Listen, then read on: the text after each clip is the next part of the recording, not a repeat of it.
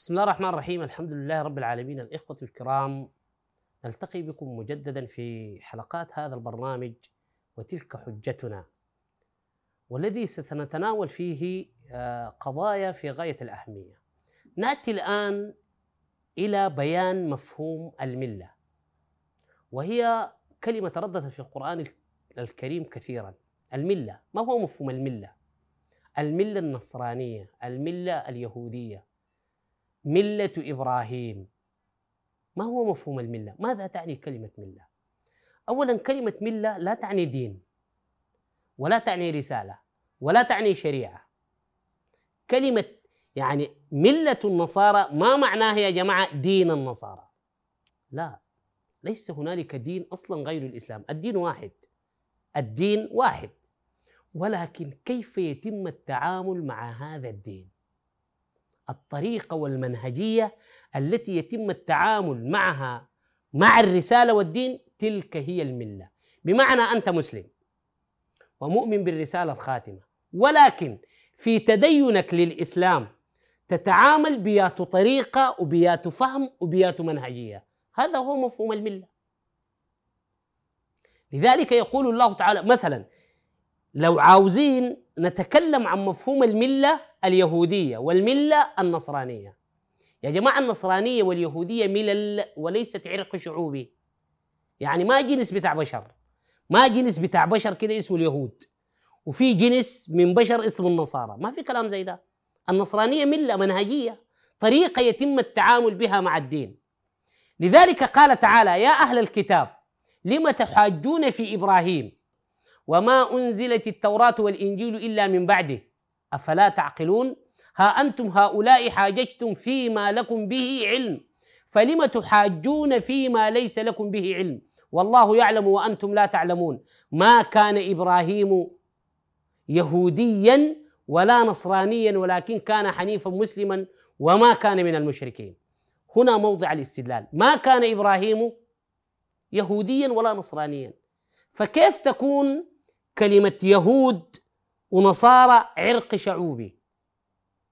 يعني الناس المفتكرين أن اليهود هم أتباع موسى والنصارى هم أتباع عيسى يغيروا المفهوم بتاعه. لأنه ربنا بيقول ما كان إبراهيم يهوديا ولا نصرانيا. ونحن نعلم أن إبراهيم سابق لموسى وعيسى. كيف ما كان يهودي وما كان نصراني؟ إذا الآيات تتحدث عن سمات منهجية ما عن عرق شعوبي. هذه السمات المنهجية لليهودية تمظهرت في أعلى درجاتها في الذين تمردوا على رسالة موسى عليه السلام. هنا وقع الخلط. الذين تمردوا على موسى عليه السلام هم اليهود هم يهود. نعم. لذلك هذه السمة اليهودية تمظهرت في في أعلى درجاتها عند هؤلاء. عشان كده؟ لكن افتكرنا إن إحنا هم هم اليهود فقط. لا. اليهودية سمات ومنهج. كذلك النصارى الذين تمردوا على رسالة عيسى عليه السلام هم حققوا أعلى درجة في تمظهر سمات النصرانية. أما النصرانية واليهودية كملل كمنهجيات هي أصلا مستمرة ولا تنتهي. وللأسف موجودة بيننا أمة الإسلام. يعني أنت ما تفتكر لو قابلت شخص بيقول لا إله إلا الله محمد رسول الله وهو بصلي في الصف الأمامي من المسجد ما تفتكروا بعيد عن اليهودية والنصرانية؟ ابدا. يعني في, في الصف الأمامي لصلاة الجمعة ممكن تلقى ده يهودي ده نصراني وده ما عنده دين وده ممكن يكون حنيفا مسلما. القليل هم الحنفاء. نحن سنأتي إلى مفهوم الملة الحنيفية. اذا الحنيفية نفسها هي ملة. هذا هو مفهوم الملة. هي منهجية معينة للتعامل مع الرسالة.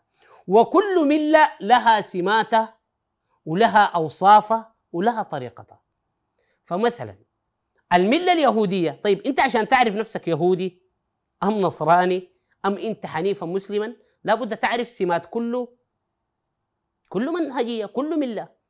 الملة اليهودية تقوم على ادعاء الخلاص والنقاء واحتكار العلم والمعرفة وإقصاء الآخر وقتله وتجريمه. يعني أنت إذا شايف نفسك أنك عندك تشوز يعني ربنا مختارك أنت لأنك أقرب إلى الله عندك قرب إلى الله سبحانه وتعالى وربنا اختارك. وبالتالي ما في حد أعلم منك. وبتقصي الآخر أي شخص يخالفك تتعامل معه بالإقصاء والتجريم والإبعاد والقتل. وأنك مختار وعندك حظوه عند الله سبحانه وتعالى فأنت يهودي. لذلك ربنا قال فباءوا بغضب من الله. وهذا ما نراه عيانا في كثير من الجماعات الإسلامية. أنا ما بفسر وأنت ما تقصر. واضحه المسألة. وعبر عنهم القرآن بالختم على القلب. ختم الله على قلوبهم. طبع الله على قلوبهم ختمه ما الفرق شنو؟ بين أن يطبع الله على القلب ويختم على القلب. الختم على القلب يأتي من مفهوم الختم اللي إحنا بنعرفه. تعرفوا يا جماعة الختم بتاع المستند؟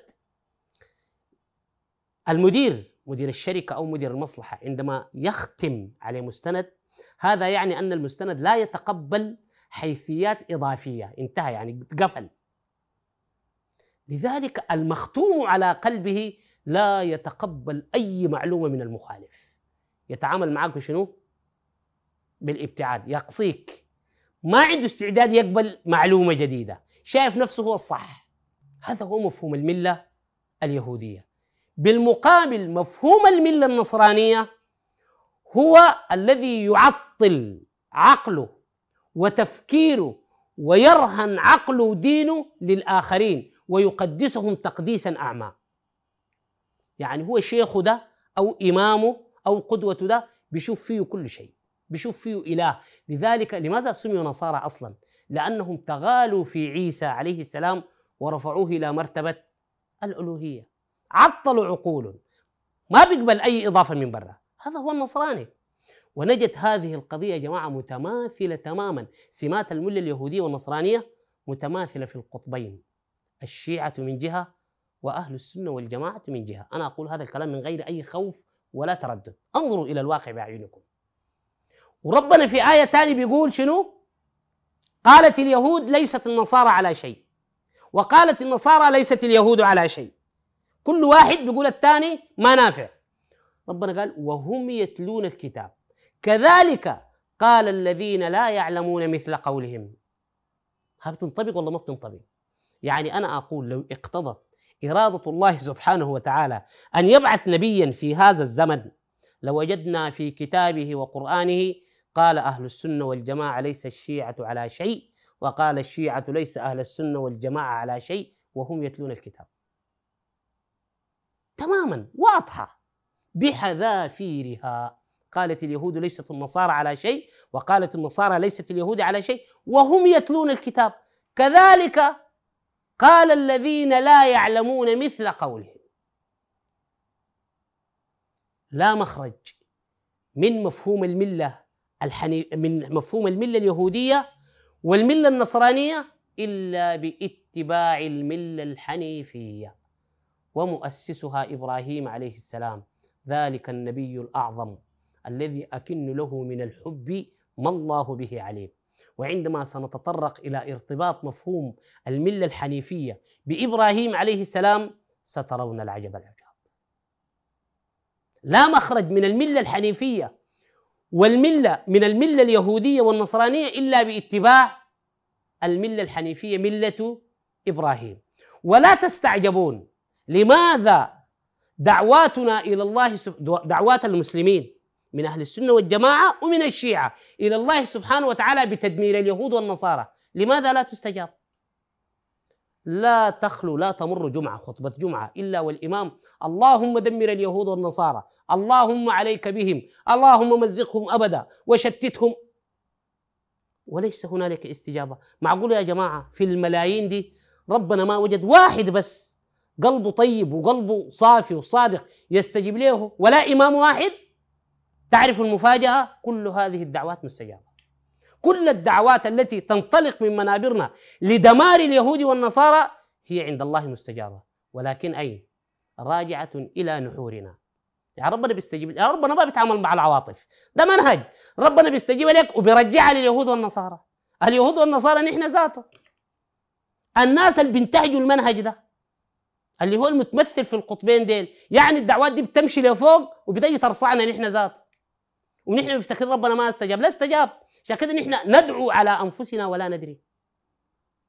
لا مخرج إلا بالملة الحنيفية والرجوع للمؤسس إبراهيم عليه السلام وهذا ما سنتطرق له في الحلقة القادمة والحلقات التي تليها إن مد الله في أيامنا. إلى أن ألتقي بكم أترككم في حفظ الله ورعايته. السلام عليكم ورحمة الله.